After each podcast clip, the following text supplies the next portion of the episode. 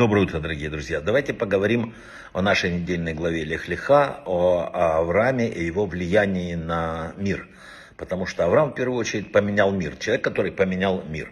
Согласно Кабале, у каждого из нас есть энергетическое духовное поле, которое расположено примерно на 2 метра от человека. Хотя его нельзя увидеть невооруженным взглядом, это поле так же реально, как и невидимые атомы, которые, э, воздуха, которые мы не видим. Его влияние на нас так же бесспорно, как ну, не знаю, гравитации, которые силы мы не видим. Когда это поле заряжено негативной энергией, мы оказываемся на более низком уровне. На, на нас это плохо влияет. Испытываем грусть, стресс, там, депрессию какие-то еще негативные вещи. Или просто чувствуем себя несчастными. Посещение даже неприятных мест, контакты с людьми, у которых негативная энергия, которые настроены негативно, они влияют на нашу жизнь. Наше личное пространство нарушается вот этой беспокойной энергией, и это ставит под угрозу наше благополучие. И наоборот, если человек духовный и хороший. Согласно нашему восприятию, восприятию людей, ну, которые живут вот сегодня в нашем мире, основная реальность это что? Материальный мир. Вот видно так, ударили кулаком, вижу. Поэтому любые физические действия мы воспринимаем как реальные.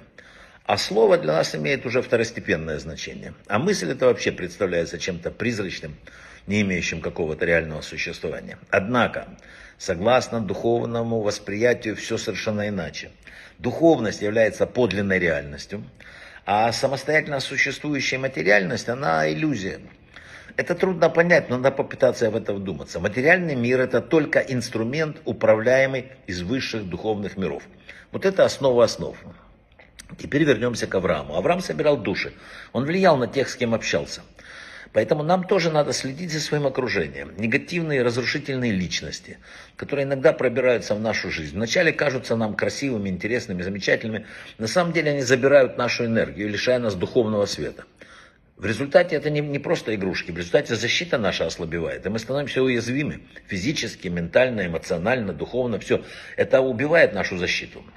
Вообще в период, вот ответственный период, такой как сейчас, надо пересмотреть, а может даже иногда и переформатировать свое окружение.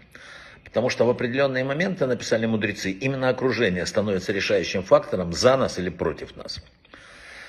Очень важно, вот как бы человек меняет, меняться, должен меняться. Человек меняется, это очень важно, это номер один. Но вместе с меняя, меняя себя, надо менять окружающую среду и свое окружение. Не надо вычеркивать старых друзей, надо добавлять к этому окружению тех, кто несут духовную чистоту. Правда, иногда бывает, что ну, мы чувствуем, что какой-то человек настолько забирает нашу духовность, наверное, надо отойти на расстояние. Мы уже говорили, что цель нашей жизни это найти Бога. Мы ищем Бога. Мы ищем вот этот абсолютный свет. Каждый из нас обладает определенной, ну, скажем так, затемненностью. Когда мы игнорируем это, не обращаем внимания на свою затемненность, не ищем, как это исправить, жизнь начинает наносить легкие удары. Если мы не видим и дальше спрашиваем, за что, почему именно я, почему Бог именно так делает, удары становятся сильнее. Вот смотрите, когда солнечный свет проникает в комнату, и там вот через занавески такой свет, мы видим вдруг мириады пылинок. Как еще могли бы мы увидеть вот эту витающую в воздухе пыль? Свет работает точно так же, когда мы позволяем войти в нашу жизнь. Он высвечивает наши негативные качества, высвечивает наши проблемы. Поэтому надо пускать свет в себя. Сейчас вот э, люди отгорожены немножко, они переполнены, мир переполнен войной, страданиями. Хочется всем помочь. Это возможно, написали мудрецы? Это возможно. Кабала говорит, что и мир, и война, все находится внутри человека. Надо исправлять себя. Надо начинать с себя. Проблема в том, что человеку часто удобнее бороться с исправлением мира, чем исправить себе хоть одну черту. На, на, куда хочешь пойдет, на митинги, там еще куда-нибудь. С себя исправить ничего. Но Кабала говорит, что любые разрушения, включая даже природные катаклизмы, происходят только по одной причине. Одни люди испытывают ненависть к другим. Это меняет духовную обстановку мира и, соответственно, приводит сюда войну, ненависть, там еще что-нибудь такое. Больше того, Капала прямо так пишет. Потоп, землетрясение, войны происходят из-за всеобщей ненависти, которая сжигает наши сердца.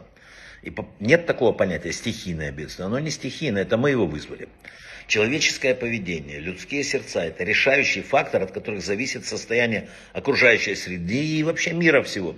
Каббалисты древности говорят, что если человек видит какое-то проявление агрессии – на улице, в мире, там, по телевизору, в душе человека остается определенная маленькая доля ненависти.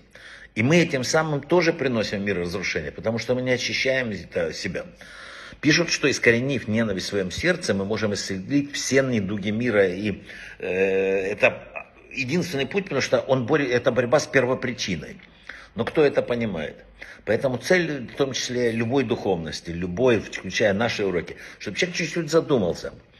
Потом, мир, мир исправим потом. Начни с себя, сядь, посиди, смотри объективным взглядом, где, где что-то не так, где можно исправить. Сегодня непростое время.